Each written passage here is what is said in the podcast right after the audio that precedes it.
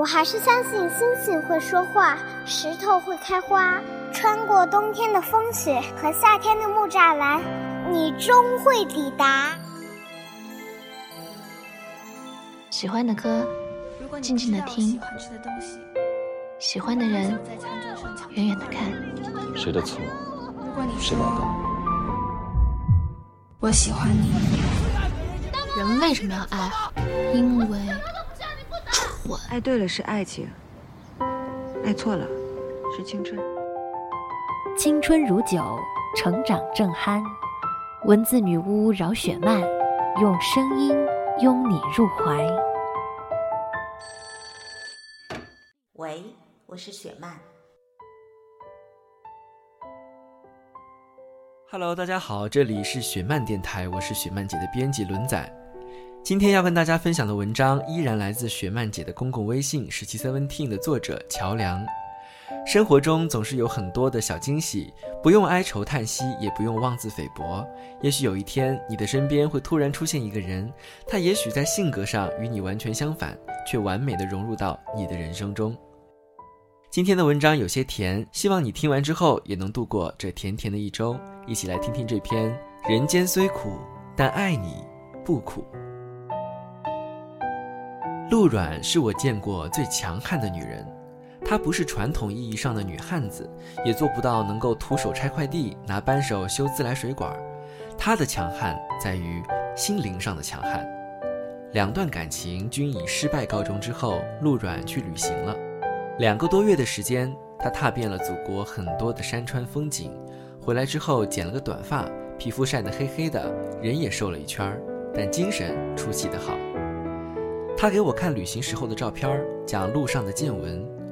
其中有两处让我印象最为深刻，一处是在桂林的龙脊梯田，独自上山走错路口，没有从正道上山，小路是人走多了硬踩出的一条土路，越往上越陡，刚下过雨，山路十分的滑，走到最后只有手掌大小的落脚地，踩不稳就会直接滚下山。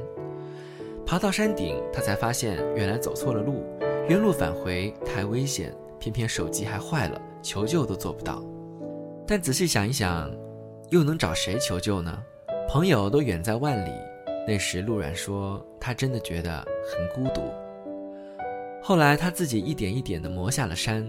初春的龙脊还很冷，他硬是吓出了一身的冷汗。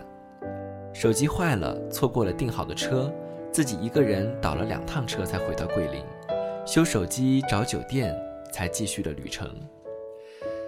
第二处是在稻城亚丁，爬亚丁的一座神山时，下山没站稳，把脚给崴了。他一个人一瘸一拐地走下了山，路过的人都会问：“小姑娘，你怎么了？自己一个人吗？”这样的问题，陆阮每次都笑着回答说：“不小心把脚给崴了。”陆软说，他从那些人的眼中看到了怜悯，也看到了不可思议，就包括我在他说完之后，也是满脸的不敢置信。我觉得他好厉害，那份孤独无助，换作是我是绝对受不了的。我问他，经历了这些，你还相信爱情吗？在我看来，他都打算好一个人过了。路人点头说：“当然，不过我现在觉得吧，男人怎样都无所谓，自己首先要强大起来。”这个强大的女人因为年龄关系被安排相亲，每次相亲回来都会找我诉苦。她常常放在嘴边的话就是：“都二十好几快三十的人了，怎么就能那么幼稚呢？”陆软觉得对方烦，那么一点小事儿都办不好。曾经温和的小女人摇身一变强势了起来，有多少次都在耳边跟我说：“我可能找不到男朋友了，会孤独一生啊。”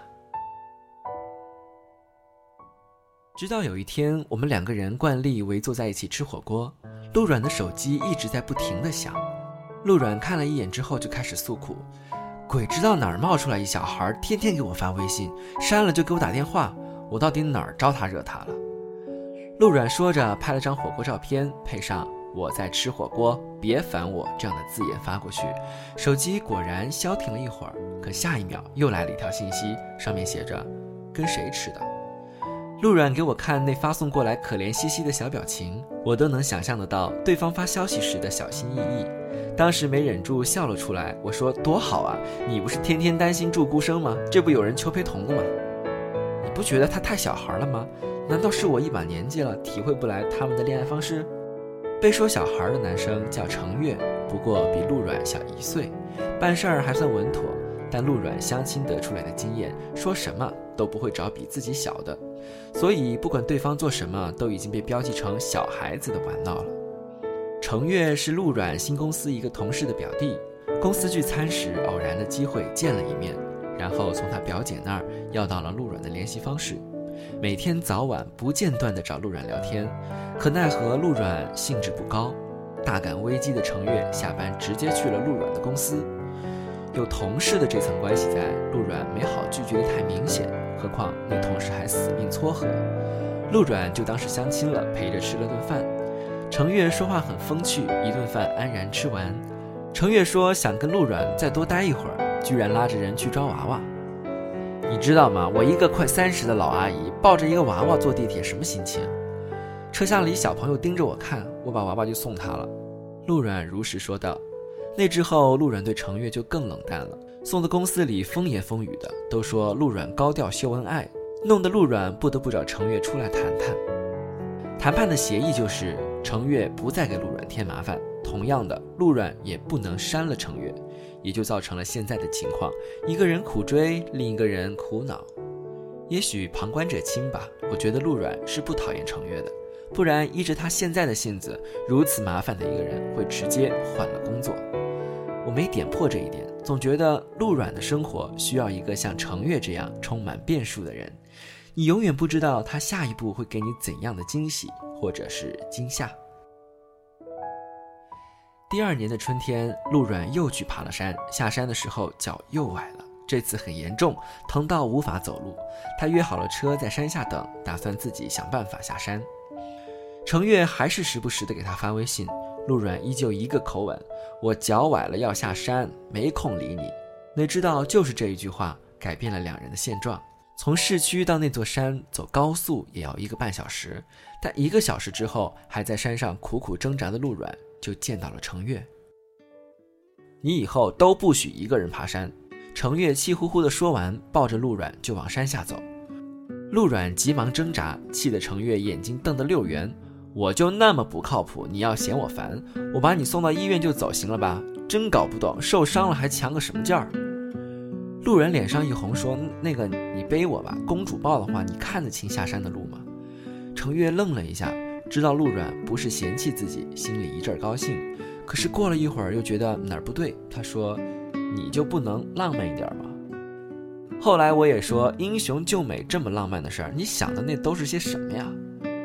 陆阮当时的表情很无奈，他说：“没有办法，我习惯了先保护自己。”后来陆阮一直都是害怕的，他怕自己再一次信错了人，怕自己再次受伤，所以把自己包裹在坚强的外壳下，把弱小和脆弱很好的掩饰了起来。陆阮说：“在桂林，在亚丁，我一个人也挺了过来，所以当时从没想过会有人帮我。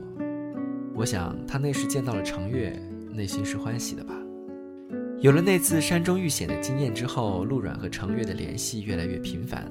陆阮也已经习惯了程月时不时的不成熟的行为，例如或去在游乐场时给陆阮买一个热气球，非要排很长的队吃一块糕点，有情侣活动一定要参加。这些啊，都是陆阮绝对不会做的事儿。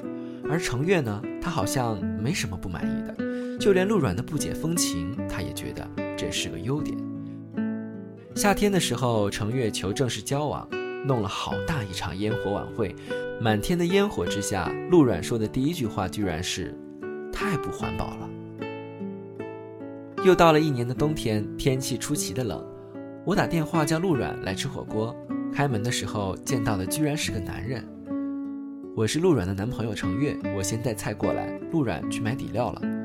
这个一直只听陆阮提到的男孩，就这么突然的出现在我面前。他自来熟地把我推出厨房，挽着袖口洗着菜，说：“软软说你手不能沾凉水，你去忙别的吧，洗菜我来。”我站在厨房看着程月忙活的背影，忽然想起很多年前的冬天，陆软也是这么突然的出现，两个人居然出奇的相似。都说在爱里棋逢对手才算珍贵，那么这一次，陆软终于找到了他的对手。吃饭的时候，顾及到我这个孤家寡人在，两人没有多腻歪的喂狗粮。我们讨论着互相的爱好和最近的奇闻趣事，明明眼睛看着我，却自然而然地把对方喜欢的菜夹到对方碗里。我终于明白了陆软曾经说的“人间烟火总有咸苦，但爱永远那么甜”的意思。经历了那么多的风风雨雨，他们总算是迎来了彩虹。好了，今天的分享就先到这里了。如果你也有好的文字想和我们分享，欢迎在雪漫姐的公共微信“十七三分听下”留言，我们会及时回复。这里是雪漫电台，我们下周再会啦。